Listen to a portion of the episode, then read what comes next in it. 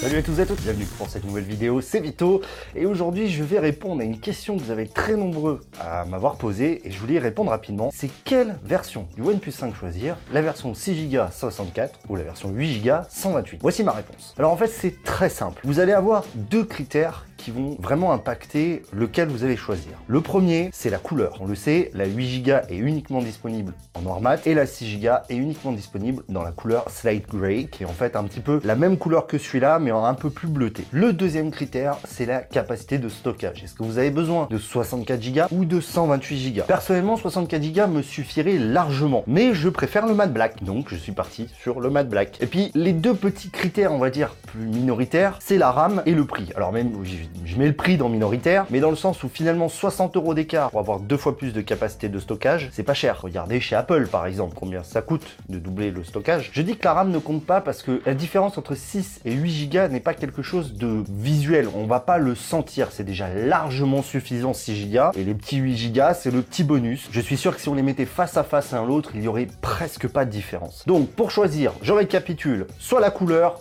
soit la capacité de stockage, c'est vraiment les deux critères qu'il vous faut prendre en compte. La RAM et le prix, les différences sont trop faibles, sincèrement 60 euros c'est pas énorme. D'ailleurs en parlant de se faire payer, même si je me fais pas vraiment payer, si vous voulez acheter le OnePlus 5, je vous mets un lien dans la description pour avoir 20 euros de réduction sur les accessoires pour l'achat d'un OnePlus 5. En gros ça vous permet d'acheter un petit accessoire. Je vous conseille de prendre, si vous avez une voiture, le Dash Car Charger qui est vraiment un chargeur au top. Vous retrouvez aussi bien sûr mes liens Amazon, hein, classiquement j'ai envie de vous dire. N'oubliez pas le pouce, le partage, et puis moi, je vous donne rendez-vous à très très vite. C'est tout pour cette vidéo. C'était Vito. Tech Check les amis.